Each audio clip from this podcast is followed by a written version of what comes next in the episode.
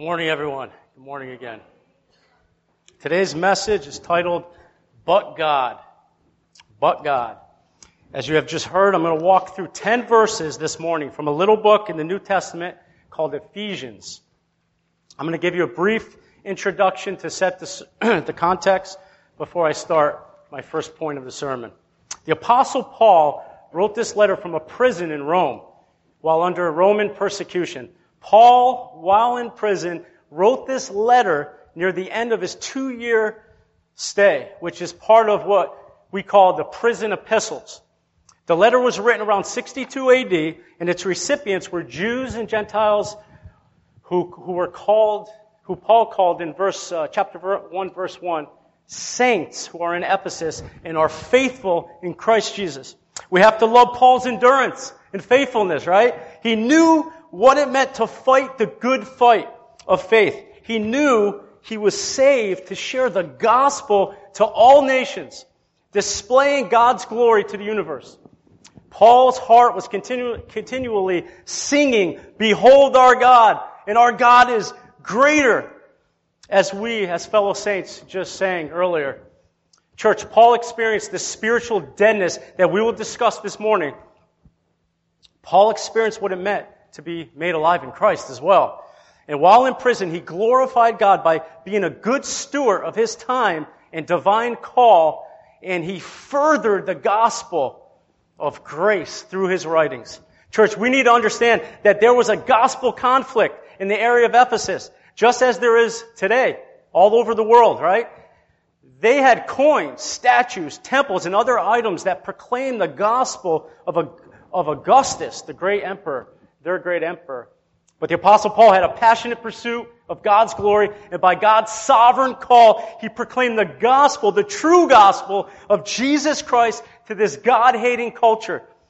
Oh, how blessed we are, church, to have the God-breathed, inerrant, inspired, and holy scriptures right before our eyes this morning. So let's see what God, through the apostle Paul, has to say to them and us today in Ephesians 2, 1 through 10. So let's get started. The theme of the message, the theme of the message is we are saved to display God's glory to the universe. We are saved to display God's glory to the universe. My first point of the sermon is apart from Christ, we are spiritually dead. Spiritually dead. Notice verse 1. And you were dead in the trespasses and sins. Notice, church, the apostle, when referring to who they were before becoming Christians, he didn't say they were spiritually sick, right? He didn't say uh, almost dead or even spiritually confused. No, church, the apostle who was commissioned by Christ to speak on God's behalf says, you were dead. Dead in your sin. Guess what this word dead means in original language? Dead. Necros in the Greek. The word literally means the physical condition of being deceased, deprived of life. And we know from this context, the apostle Paul is speaking in spiritual terms, right? So bottom line, all people outside of the saving relationship with Christ are spiritually dead. Spiritually dead in what? In what? Our trespasses and sins, right? Church, this is as one of my brothers in Christ likes to say, our BC condition, meaning before Christ. This was before our conversion. Apart from Christ, we were spiritually dead. Notice when speaking of spiritual deadness, Paul says, you, meaning the Jews and the Gentiles in Ephesus. Then in verse 3, he says, all, followed by the rest of mankind. Church, the apostle Paul is not preparing this to describe the degenerates of uh, society, the worst of mankind, the pagans enslaved to idolatry even. He is saying everyone, everyone falls under this condition. As my first point indicates, apart from Christ, we are all spiritually dead. The apostle Paul says the same thing to the church at Colossae. The Bible says in 2.16, and you were dead in your trespasses and the uncircumcision of your flesh. Some of you might be thinking, wait a second here. Wait a second. Yes, I understand that people are sinners, right? We, we all fall short of God's glory, no doubt. But spiritually dead? I know so many people, non-Christians, who appear to be spiritually alive. Seeking God, seeking God through their religion, praying, reading the scriptures. They, they seem spiritually alive to me. Misguided? Sure. But they definitely seem spiritually alive in some sense. Of course they seem alive. Verse 2 and 3, Paul says, what does he say? He says what? We want, they once walked, they followed, they lived. Church, these are action verbs, right? They were doing things. But Romans 3.11 says, no one understands God. No one seeks God. How do we explain this? How do we explain this? Yes, people seek the things only God can give, but they are not seeking the God of the Bible, the only true living God. R.C. Sproul says it this way. People do not seek God. They seek after the benefits that only God can give them. The sin of fallen mankind is this. Man seeks the benefits of God while fleeing from God himself. We are by nature fugitives. So true. So true, right? People seek a God, the God they have made up in their own imagination. But no one outside of the redeemed nature seeks the one true living God of the Bible, right? Church, outside of Christ, we are like the walking dead, right? We're the walking dead. Spiritual zombies, if you will. Let's consider this truth. Think about your life prior to being a Christian, uh, prior to being born again from the Spirit of God. Did you really seek God? I know I used to think that I was what they call a seeker, right? But in hindsight, I was seeking to serve myself. I was seeking to satisfy my flesh. I wanted love. I wanted peace. I wanted comfort. I wanted redemption. And whatever or whoever would grant me those things, I was willing to embrace. But make no mistake about it. I was, as verse 1b through 2 states, walking in my trespasses and sins, following the course of the world, following the prince of the power of the air. Who's the prince of the power of the air? Come on, give it. Who is he? Satan. Amen. Satan, the spirit that is and all will, always will be working in the sons of disobedience, living in the passions of my flesh, carrying out the desires of the body of mine. Church, I was, you were, and if anyone's sitting here today as an unbeliever, you are, by nature, a child of wrath, under God's judgment. Just like the rest of mankind. That's outside the saving grace of Christ. Has anyone heard the saying, when preaching the gospel, you must give the bad news before you give the good news, right? You ever hear that? you can't really understand that good news unless you truly understand the depths of the bad news. Well, that's biblical. That's exactly what the apostle Paul is doing here in the first three chapters, right? He's reminding God's people who, who they were outside the saving grace of Christ. As theologians say, he's given them an honest, hard description of the doctrine of man.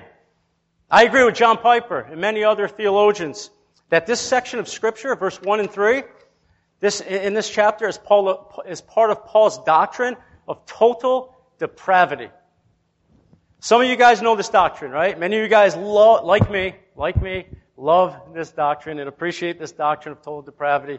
Some of you guys might be familiar with it, but my hope and prayer is we walk out of here today with eyes to see this biblical doctrine of man for his glory and your joy. For I truly believe we cannot fully know how awesome salvation is until we know how, where we were when God brought us out of the world into his kingdom. Church Paul understood, the Protestant reformers and heroes of our faith understood that apart from Christ, we have nothing to offer God.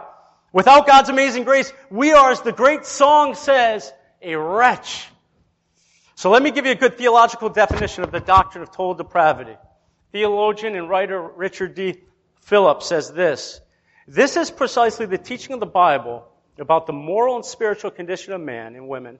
Our hearts are corrupt, our minds are depraved, and our desires are enslaved to the passions of sin. Our hearts are corrupt, our minds are depraved, and our desires are enslaved to the passions of our sin. This is total depravity. This is how God sees every human being that's not a born again Christian, washed by the blood of Jesus, transformed into a new creation. Romans 8 7 describes the depravity of man like this. Paul says, For the sinful nature is always hostile to God. It never did obey God's laws. It never will. Here are other ways God views us apart from saving relationship with Christ, church. The Bible says we are blind.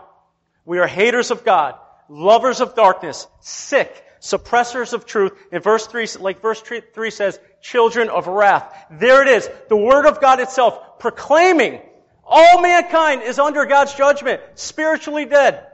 This is heavy. This is heavy, church. This is why our only hope is in God and God alone. This was me before God saved me. Again, this was my wife, my wife Amy before God saved her, Pastor Chris, everyone who is sitting here today that's a believer. This was us. The hard truth is, this is where everyone who isn't a true Christian right now is. If you're here today and you haven't come to God through faith alone, by grace alone, Christ alone, for His glory alone, this is you. Like I said earlier, this is bad news. It's bad news, but it's biblical truth. God's divine analysis of man. To be honest with you guys, we can't beg for bread unless we know we're starving, right? We can't run to the doctor unless we, we know we're sick. We can't run to Christ unless we acknowledge we need a Savior. And that's exactly what Christ said when He declared, I have not come to call the righteous, but sinners to repentance, right? Church, apart from Christ, we are spiritually dead, separated from God, separated from the love of God, the saving love of God. Apart from Christ, God is not our Heavenly Father, but our sovereign judge. Some might say, yeah, but God's love. God's love. I don't believe God's angry with anyone. True, love is one of God's attributes, right? It's biblical. God is love. That's a Bible verse. And we will shine, He will shine so brightly as we move ahead in this passage. We will see His love. But make no mistake about it, God is also what? Holy, right? Just, wrathful. The triune God of Scripture doesn't lower his standard just because we as human beings miss the mark. He doesn't grade us on a curve. God requires perfection. His nature didn't change when Adam sinned in the garden, disobeyed God by eating the, the fruit from the tree of the knowledge of good and evil. No, he promised Adam he would die and death entered human history at that moment. Adam died spiritually, right? And the process of physical death began. Yet we are still commanded, still commanded, as the Gospel of Matthew states, to be perfect as your heavenly Father's perfect, but we fail. We fail. The reality is exactly what the Bible says. We all have sinned and fall short of God's glory. We all fall short of God's glory, God's majesty, God's holiness. And from the time, that, that, that's right from the time of conception. Right from the time of conception. As precious as my eight week old Jeremiah is, made an image of God, right? Fearfully and wonderfully made. He's spiritually born in this condition we're talking about. We are born image bearers of God with a spiritually dead soul. Church, we sin. We run from God because it's our nature. Most of you guys know that this is what we call original sin. That part right there. Uh, church, all over the Bible, from Genesis to Revelation. King David quotes, even talks about it, right? In Psalm 51, 5, King David says this, Surely I was sinful at birth, sinful from the time my mother conceived me. It's biblical, right? How can he be sinful at birth? How can he be sinful at birth? King David recognized that he had a nature of sin, a fallen nature that was consumed by sin and self-centeredness. He knew he was in Adam. Remember the first point, apart from Christ, we're spiritually dead. When we get deep down into it, there's only two foundational positions before God. There are only two categories. Notice in the outline before you that that was handed out tonight, you are either in Adam or in Christ. There's nobody's neutral. There's no neutrality. We're either in Adam or in Christ. The apostle Paul gives us a good explanation of this truth. The Bible says in Romans 5:17 that for if because of one man's trespass death reigned through that one man, which is who? Adam, right? Much more will those who receive the abundance of grace and the free gift of righteousness reign in life through the one man, Jesus Christ. Through one man, Jesus Christ. A little seed of hope during our hard, hard analysis of man before us. Before we get into the second point. So if you're not convinced, if you're not convinced yet that apart from Christ we're spiritually dead, you will be after this. Let's get some more words from the living and true sovereign God. I'm going to run down some Bible passages that confirm this doctrine of total depravity. Verses that the apostle Paul and our Lord Jesus Christ himself would say a loud amen to. Second Chronicles 636, there's no one who does not sin. Isaiah 53, 6, all we like sheep have gone astray, we turn every one to his own way. Micah 7, 2 through 4, the godly has perished from the earth. There is no one upright among mankind. Luke 18, 19, and Jesus said to him, why do you call me good? No one's good, but God alone. Romans 8, 7, for the mind that's set on the flesh is hostile to God, for it does not submit to God's law. Indeed, it cannot. 1 Corinthians 2.14, the natural person does not accept the things of the Spirit of God, for they are folly to him, and he's not able to understand them. Romans 8, 7, 8. Those who are in the flesh cannot please God. Church, I, I could do this all day. I could do this. There's so many Bible verses. There's so many Bible verses about this. Despite what the world tells us, despite what false teachers like Joel Osteen tell us, or the Roman Catholic Pope tell us, people, all people, all people are sinful, fallen, totally depraved, and this should give us more, give these verses, one through three, more weight. Now, Let's go back to it. 1 through 3. And you are dead in trespasses and sins, in which you once walked, following the course of this world, following the prince of the power of the air, the spirit that's now working the sons of disobedience, among whom we all once lived, the passions of our flesh, carrying out the desires of the body and the mind, and were by nature children of wrath, like the rest of mankind. Church, it is exactly how my first point of sermon says, apart from Christ, we are all spiritually dead. So now what? Now what? Is this it? Excuse me. Are we without hope? What do we do? Do we get religious? Do we turn over a new leaf? Do we try our best to obey God and hope maybe He'll forgive us and save us? Do we hope? Do we do as the Muslims do, right? And uh, just maybe hope that God will weigh our good and bad deeds and come up with a merciful verdict? Do we do as the Catholics do and follow a synergistic, sophisticated system of works and grace mixed together? Or do we join the Church of Latter day Saints, of Jesus Christ and Latter day Saints, the Mormons, and profess the doctrine that we are saved by grace after all we can do? All these views of salvation will lead you to hell and eventually take you to the lake of fire. I'll tell you what we can do nothing. There's nothing we can do. We are dead. That's it. Notice verse 4, though. Notice verse 4. But God. You know what? Let's say it together. One, two, three. But God. There it is, a remarkable phrase. A remarkable phrase. The late theologian R.C. Sproul's two favorite words in the Bible.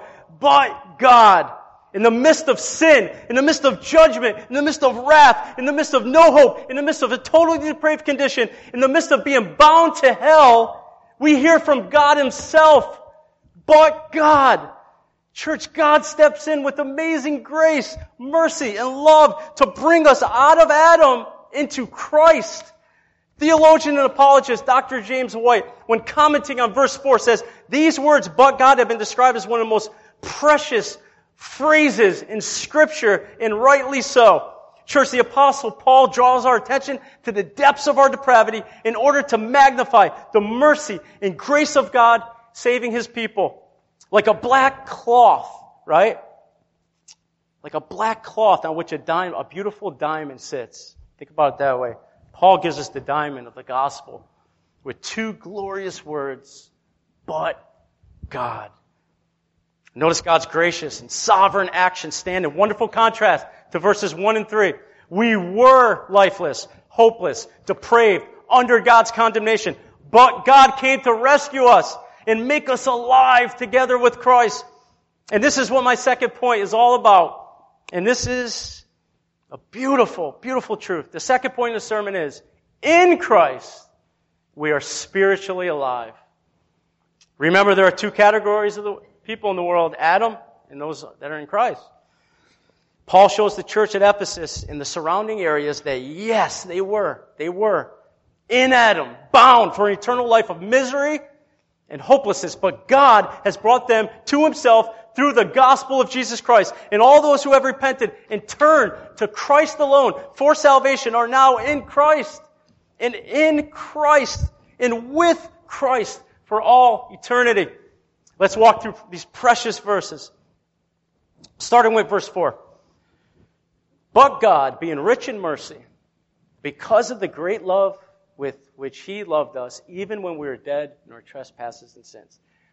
Notice in your outline God's riches, I mean, God's mercy, God's grace, God's love. Church, the riches of God's grace, mercy, and love make it possible for sinners to be saved. In His mercy, He doesn't give us what He deserves. That's His mercy. He doesn't give us what we deserve. Which is what? What do we deserve? Judgment, hell. Amen. And in His grace, He gives us what we do not deserve salvation and peace. And as, as we said, in, as uh, Paul said in the first chapter of Ephesians, all the spiritual blessings in the heavenly places. That's in Ephesians chapter 1. Church, notice God's character. Let's notice, let's see God's character here. What prompted God to save us, believers in Christ? His sovereign mercy, His sovereign love, and His sovereign grace. Notice verse 4, but God being rich in mercy. Friends, the Bible is clear. The triune God of Scripture is merciful God.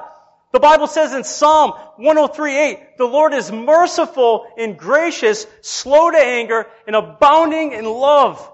The prophet Micah proclaims, Who is a God like you? Pardoning iniquity. Lamentations 3.23 says, Through the Lord's mercies we are not consumed because his compassions fail not.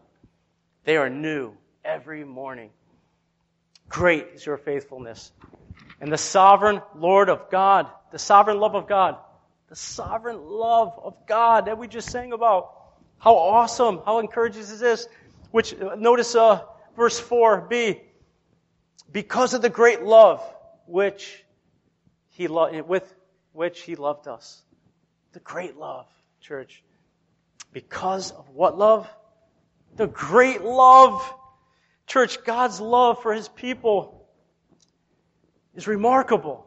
It's remarkable. It's awesome. Remember, at one time we were dead in our sins, walking with the devil, suppressing the truth in unrighteousness. We deserve nothing but judgment from the Almighty God, yet He chose to pour out our, His blessings on us, those who have bowed the knee to King Jesus. The Apostle Paul also spoke about God's love towards the elect in Romans 8. I mean, Romans 5, verse 8. Showing the church in Rome that God's love came before they cleaned up their act, before they turned over a new leaf before they tried to come before him with their dirty works, his filthy works. It came, church, while they were totally depraved, before they made any step towards God. Church, the sovereign Lord God stepped in for the Christians in Rome just as he did to the faithful saints in Ephesus. The Bible says this in Romans 5, verse 8. But God, there it is again, right? But God, arguably the two greatest words in Scripture. But God shows His love for us that while we were sinners, Christ died for us. Talk about God's love. How about John 3.16, right? For God so loved the world that He sent His one and only Son that whoever believes in Him will not perish but have what? Somebody get everlasting life. Praise God. And then my favorite attribute of God, probably one of my favorite words in the Bible. We have God's love. We have His mercy. What's next? Grace. Grace. God's amazing sovereign grace. In this passage, God graces us by making us alive together with Christ in saving us. Notice verse 5. Even when we were dead in our trespasses, made us alive together with Christ. By grace you have been saved. Church, this tells us that God, by His grace, saves certain people and, and makes them alive with Christ. What does this mean to be made alive with Christ? This means to be born again. This is the doctrine of regeneration. Remember, we were dead. Well, this Spirit of God gives us new spiritual life. Church, to be born again means, like Paul says here in verse 5b, to be made alive with Christ. This is essential. This is essential. This is not an option. You must be born again. I remember I heard a story of an old preacher named George Whitefield. A lot of you guys probably heard of him. And he used to preach just every day, just preaching the gospel. And so some lady came up to him and said, Mr. Whitefield, I notice you always say the same thing over and over again. Why do you always say that you must be born again? And he said this to the lady Dear lady, because you must be born again. so true. So true. Jesus said you can't even see the kingdom unless you're born again. Forget getting in, right? You can't even see it unless you're born again. Again, this is the doctrine of regeneration. As the outline says, or the new birth, as theologians like to call it. All true Christians who were once spiritually dead now are reborn in Christ, alive together in Christ. How awesome is this, church? No wonder the world calls us Jesus freaks, Bible thumpers, right? Fanatics. You better believe we're zealous for the gospel. Are you kidding me? We have been miraculously lifted out of hell into the kingdom of heaven. Praise the Lord for this doctrine of regeneration that remedies our total depravity. Let me remind you of something, church. If you're a Christian, you have witnessed at least one miracle in your life. At least one. Look in the mirror. You are proof of God's miraculous work still working today. A good illustration of this new birth is the story of Lazarus. Or Lazarus, remember when Jesus' friend Lazarus died? Four days later, he showed up at the tomb. Jesus showed up at the tomb. He said, Lazarus, come out. Well, Lazarus came out of that tomb. But what had to happen first? we talked about this a few months ago in Sunday school. He needed to be made alive, right?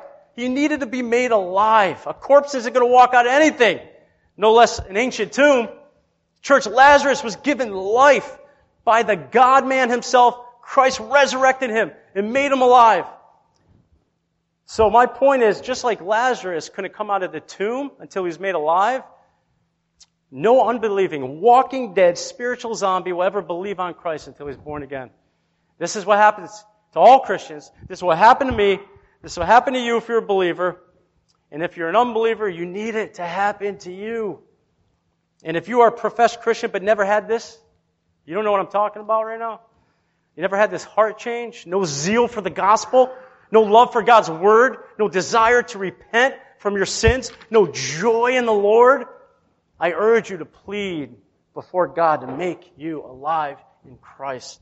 Quit playing church. Quit playing church. Come to Christ alone. Become part of the church. This happened to me eight years ago. My wife was born again, probably like more like 30 years ago, and everyone who's here today was truly saved. Has been born again. Apostle Paul addressed the church here at Ephesus, telling them how this new birth happened. And how did it happen? How did it happen? We see here at the end of verse 5. It says, By grace you have been saved. Dr. David Guzik rightly observed, Paul's compelled to add that this is the work of God's grace, in no way involving man's merit or effort. Our spirit, salvation from spiritual death is all God's work for the undeserving. Church, we are made spiritually alive by God's sovereign mercy, sovereign love, and His grace. Church, there's another awesome doctrine. There's another awesome doctrine here that's uh, indicated in this passage, which is part of the doctrines of grace, just like the total depravity one, also called doctrines of grace, Reformed theology, and it's God's irresistible grace. God's irresistible grace. Don't be scared of this doctrine. It's glorious. Notice the outline. God's, God uses His irresistible grace so what is this doctrine of irresistible grace? Why do so many theologians see this doctrine in this text and all over scripture? R.C. Sproul states this, gives us a little definition of this doctrine. He says, God actively intervenes in the lives of the elect to make absolutely sure that they are saved. The prophet Ezekiel says it this way. I will give you a new heart, right? I'll give you a new spirit. I will put within you I will remove the heart of stone and I'll give you a heart of flesh. Don't we always pray that for unbelievers? Give them a heart of flesh. Take out that heart of stone. And the Lord Jesus confirms his spiritual truth as well. When he said in John 6, All the Father gives me will come to me, and whoever comes to me, I will never cast out. Church, if you came to Christ, it is only because God the Father, by the Spirit, gave, gave you to Christ. Bottom line, you were chosen by God. Paul says it this way in chapter 1. Chapter 1, he says, even as he chose us in him before the foundation of the world, that we should be holy and blameless before him. In love, he predestined us for adoption to himself as sons through Jesus Christ. So if you're a Christian today, God, in His sovereign love, His mercy, His grace, placed His saving love on you before you were even born. Talk about personal. And use the gospel of Jesus Christ, as verse 5 says, and made you alive together with Christ. God with the gospel and the power of the Holy Spirit brought you from spiritual deadness to, to life and by your new will. Your new born again from above heart, you ran to him. You ran to him with an open hand and were saved. Make no mistake about it. About it. Salvation is of the Lord. Even our running to Christ is a grace driven effort. This is how God saves someone. I know there's a chance that some of you thought you repented and believed, and then, and then you were born again. Right? A lot of people learn that in, uh, when they're first saved. A lot of churches, a lot of people teach that. But I hope after seeing this passage, you have acknowledged that you were spiritually dead. And God first had to make you alive before you can humble yourself and come to Him. Just like the Lazarus illustration, right, that I mentioned. He couldn't come out of the grave until he was first brought to life. We can't trust in Christ alone until we are made spiritually alive. So church, if these doctrines don't create in you a passionate pursuit of God's glory, I don't know what will. I mean, this is powerful. The gospel is God-centered, not man-centered. The good news is the gospel of God. God is the Lord and Master of our salvation, not us. And this truth displays God's glory to the universe, as, as the theme states. That's why I named the sermon, But God. It's all God, right? It's all God. Not God and man, but God. And this is such good news. This is such good news. Even practically, this is good news. This means we can go, we can have so much hope when we as Christians preach the gospel to the unbelieving world. Are you, are you kidding? Imagine knowing that we are spiritually dead, people are spiritually dead, knowing that people, unbelievers are slaves to sins, unable to come to God on their own. How could we spend time evangelizing? It would be like hanging out in the cemetery, right? Waiting for the dead bones to be raised. But what if God promised that He would raise those it's dead bones, right? Then I would, better believe I would surely be motivated to enter that cemetery waiting for a miracle. And that's exactly, that's exactly the spiritual reality of what God does. And that should motivate us, that should motivate us today even. That should motivate us today to join the street outreach. We're going out after the service to pass out gospel tracts and preach the gospel to uh, our neighbors. God has His people in the world church. Those elect have been chosen and we will be saved by God's irresistible grace in His right timing. Just as our sister Nadine said earlier, right? God's word never comes back void. God will save who He wants to save and He uses us as a vessel to bring dead man to life. How humbling is that? He uses us to bring dead men to life, to preach the gospel, to share our faith to them. Church, all of us who are Christians today have been called by God, given new spiritual life, made alive together with Christ. We are saved. As the second point states, in Christ, we are spiritually alive. And as the theme indicates, it is all to display God's glory to the universe. Notice verse 6. We find we find out over here that uh, the ones who were called by God's Spirit by this irresistible grace and born again alive in Christ, saved from God's wrath, have been, as the verse states, have been raised up, raised up with Christ, seated with Him in the heavenly places. This is, this is so powerful. Seated with Christ Talk about displaying God's glory to the universe. We are raised up with Christ, seated with Him in the heavenly places. And notice, this ain't the future. This is current. These are current realities. These aren't future hopes merely. These are spiritual realities right now. God sees us now through the blood of Christ, holy and pure and blameless. And we are raised, reigning with Him. I love how Dr.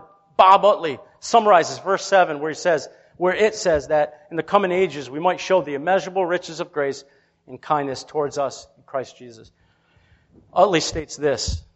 He says, we are God's trophies of grace to the angelic word, world. That's what that verse means. We are God's trophies to the angelic world. God's trophies. God is displaying to the angelic realm that He is making something special in us and through us for His glory. God's trophies displaying to the angelic realm of how glorious God is, working in and through us redeemed rebels. Now we see in verse 8 how this happened. Paul's telling the church at Ephesus that they were enemies of God, but now they have been united to Christ. But how did this happen? How did this happen? If anyone here today who's not sure that they're saved and uh, who feels that maybe they had to do something to cooperate, like add their works to their faith, they just never had that assurance of salvation. This next verse will be a blessing. Verse 8 says this for by grace you have been saved. For by grace you have been saved. Wait a sec. Didn't Paul just say that? Did he just say that? In verse 5? He said they were saved from God's judgment by grace. Church, he reiterates his point here and says, you have been saved. Do you know why he says those same words twice? Because it's our nature. It's our nature, friends, as sinful human beings, to, to want to work for our salvation. Because I mean, this is what all false religions do, right? It's what all false religions do, except biblical. Biblical Christianity is the only religion that is by grace. All the rest of them, they're trying to earn their salvation. This is what separates us from every religion in the world. Two words free grace. Every religion says we must do things for God, so He will forgive. But Christianity says Jesus did it all. I love how Christian poet Jefferson Bethke compares false religions to Christianity. He says, religion says do. Jesus says done. Religion says slave. Jesus says son. Religion makes you blind. Jesus makes you see. Church, Jesus said it's finished, right? Jesus says it's finished. God saves us by grace alone, through faith alone, in Christ alone, by scripture alone, for his glory alone. How glorious is that? That's the five solas of the Reformation. Wow. So tell me, tell me, tell me, tell me those truths. Do not display God's glory to the universe. Church, the Bible's clear. Salvation is of the Lord. It took me some time for God to lift this veil and give me eyes to see this truth. We are not at peace with God if we think our works of obedience have any part of our salvation. For the Bible says all who rely on the works of the law are under a curse. Galatians 2:21 says, I do not nullify the grace of God, for if righteousness were through the law, then Christ died for no purpose. Right? Why'd he come if we can earn our way? Why would he go through all that? Now, the next part of passage tells us the instrument, the instrument of how this grace saves us. It isn't through our good works. It's not through penance. It's not through prayers or even baptism. It's not even through baptism or even going to church.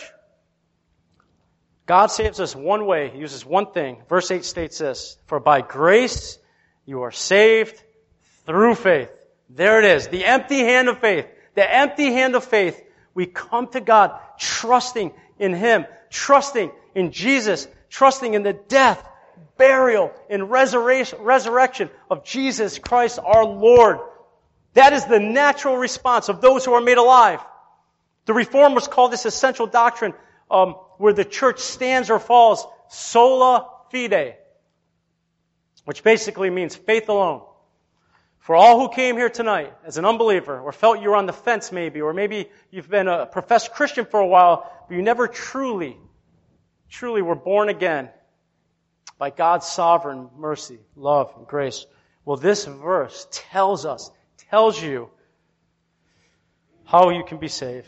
Verse 8, I'm going to read it again. For by grace you have been saved through faith. Notice the text. Notice, notice what follows.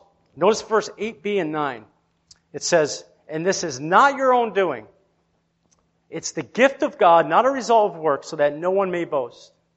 Right? God loves a person before the foundation of the world, puts him in the book of life, brings the gospel to him through, through one of his children, calls him to himself while making him brand new. And don't miss this. God gave them, gave us Christians a gift of faith. Faith is a gift. It's a gift of God. Yet notice the gift of God in this passage. Notice in this passage, the gift of God is not just the faith, but the grace as well. Bottom line, the whole work of salvation is a gift. It's all a gift. Our salvation of God, our salvation of God's glory display, it just displays how glorious and powerful God is. It's all God. And to tell you the truth, that's the whole Christian life as well, right? You guys know that. It's the whole Christian life. We're saved by grace through faith and we grow closer to God. Same way. By grace through faith. The only way we're going to be able to display God's glory to the universe is by fixing our eyes on Jesus Christ, the Messiah, Savior. Now, we come to the third and final point. Excuse me. We cannot stop verse 9. I know, I am aware that many evangelicals stop there, right? They emphasize that our salvation has nothing to do with works, right? We hammer that home. It has nothing to do with works, but we need to be careful. We need to be careful, friends. We need to submit to the whole counsel of God, right? And study the Bible in its context. So my third point of the sermon is this. Christ, in Christ, God produces good works through us. So the first point was apart from Christ, we are spiritually dead. Second point was in Christ, we were made spiritually alive. And now the third and final point of the sermon is in Christ, God produces good works through us. So remember, works, works have nothing to do with salvation. Yet, we are called to do good works. So what's that about, right? John Calvin said it this way, we are saved by grace alone, but the grace that saves us is never alone. It's never alone because it is always followed by good works and obedience to God. So notice verse 10 says, verse 10, For we are his workmanship, created in Christ Jesus for good works, which God prepared beforehand that we should walk in them. Did you catch that? Before the foundation of the world, God created these good works in us. Now by grace we are called to live them out. John the Beloved says it this way. Whoever says I know him, who's he talking about? Knows who? Jesus, right? Whoever knows, Jesus, whoever says, I know Jesus, but does not keep his commandments is a liar and the truth is not in him. It's tough. Tough words. Jesus said the same thing though, right? If you love me, you will keep my commandments. This should make sense to us now, church. This has to make sense to us. After being reminded that we've been made alive, united to Christ, His Spirit lives in us. Of course, of course, we are going to be called to follow Him, to obey Him, to display His glory to the universe because salvation has nothing to do with us merely. It's about God. It's always been about Him. We are, we were slaves to sin, but now we are, as Paul calls us, slaves to Christ. This is so essential, church. We need to have a God-centered view of salvation because the Bible has a God-centered view of salvation. Many in our day have this view of the gospel that says we are saved merely to go to heaven. That's why we're saved. This is not true. Pastor Chris tells us that all the time, right? He reminds us this is not true. That's not why we're saved. Heaven is a, a promise for the elect, no doubt. Those Christians who have died that are with the Lord are definitely, that's definitely something that uh, we can look to. That's one of the promises God gives us. We will be with the Lord for all eternity in heaven and then new heavens, and new earth. But until that time comes, right? Until He calls us home, we are called to produce good works, to display to the universe how great our God is. This word workmanship here in the original language means it means poetry. It means like a work of art, God's masterpiece. Notice in the outline, God's people are God's masterpiece. God makes us alive, church, sets us on fire for the gospel. He changes us and molds us into tools used for His kingdom. Church, the same book, Ephesians, that tells us that we are saved um, and brought to Christ also warns us that we have an enemy. We have an enemy, right? And He wants us dead. In chapter 6, Apostle Paul warns us that we have to put Christ on daily to battle spiritual forces that we're up against. And we know who our enemy is, right? Satan and the demonic realm that we used to live in. Remember in verse 1 3, verses 1 3, we saw we used to live there. But he's still tempting us. He's still tempting us to go back. The enemy of our souls is doing everything he can to stop God from producing good works through us. We need to be ready for war, church. Again, if this is it, conversion was the final go, goal, then, then it wouldn't really matter, right? Our final destination is heaven. Then what does it matter when we get there? But Christians, we are made to display God's glory to the universe. To make Jesus known to all the nations. To show the world who He is, right? And show them that we find our ultimate, ultimate pleasure in Him. We couldn't glorify God as spiritually dead, told to depraved sons of disobedience. But make no mistake about it, this is not us anymore. Please understand that. This is not you anymore. We are not in Adam. We are in Christ. Notice the contrast of how God sees us in Christ. The passage this morning tells us that we were dead in trespasses and sins, right? But now we are alive together with Christ. We were sons of disobedience, and now we've been raised up with Christ. Did you get that? We're not a wretched man anymore. We're not wretched anymore. Not in our spirit. We are united to Christ. We were children of wrath, and now we're seated with Christ, having all the recipients of God's mercy, love, and His grace. A trophy to be, displayed for all the world to see. As verse 10 says, we should walk in our good works. That is what we are saved for. Good works. But the enemy of our soul wants us to diminish God's glory through our poor testimony. That's what he wants. He wants us to be poor testimony to the world. He wants us to hide the light of the gospel in our comfortable settings. But you know what Satan doesn't want? I mean, you know what Satan doesn't want? He doesn't want any more disciples in the world, right? He definitely doesn't want more disciples in the world. If we are professing Christ, gathering like we are today on Sunday, and keeping the gospel to ourselves all through the week, he's satisfied. Right? He's satisfied. As long as we're keeping Christ in our hearts, as we sometimes say, and not proclaiming to the world, to the prince of the power of the air, he is satisfied. Church, we were reminded last Sunday the glories of God's mission to bring the gospel to all people groups, right? How powerful was that hearing that? We heard our sister Nadine's testimony of how she is displaying God's glory in Memphis. That is part of the works that we are saved for. The Great Commission is what God had prepared beforehand. Notice the outline. If you have it on you, it says, We have been saved for the Great Commission. We need to be serious, church, about our walk with the Lord. Every one of us, God's glory is on the line. If you are truly saved, you are a testimony to the world to show how powerful God is. We are to make Jesus known. Remember, Satan has been defeated at the cross. He has been defeated. We have been raised up, as verse 5 said, seated in the spiritual realm. The spiritual war has been won, right? We have victory. Yet Satan and sin and death, it's all been defeated. But church, we are called by the Lord Jesus Christ himself to play it out now, right? We are called to play this out, live out the salvation that has been fixed in the heavens. Ephesians 5 8 tells us, For at one time you were in the darkness, but now you are the light of the Lord. In the light of the Lord. Walk as children of light. Church, we need to stop believing the lies, the lies that the enemy whispers in our ear. We are no longer under the realm of Satan or under the, the devil's control. We have the same spirit that raised Jesus from the dead. We have the body of, uh, we have the, the spirit of Christ in us and beside us. John Newton, one of his poems, he says this, I can truly say I am not what I once was, a slave to sin and Satan. And I can heartily join with the apostle and acknowledge by the grace of God, I am what I am.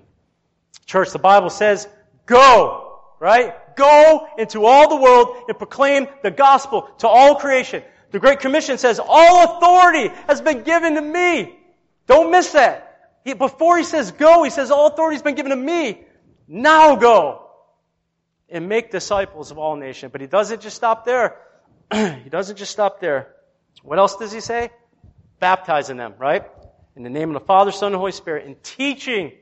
It's our call also to teach them all that I have commanded you, Jesus says. If you have been granted eyes to understand the gospel, teach the gospel. Teach the gospel to your neighbor. If you found yourself here today seeing something in this passage that you might have missed before, I challenge you to passionately proclaim it.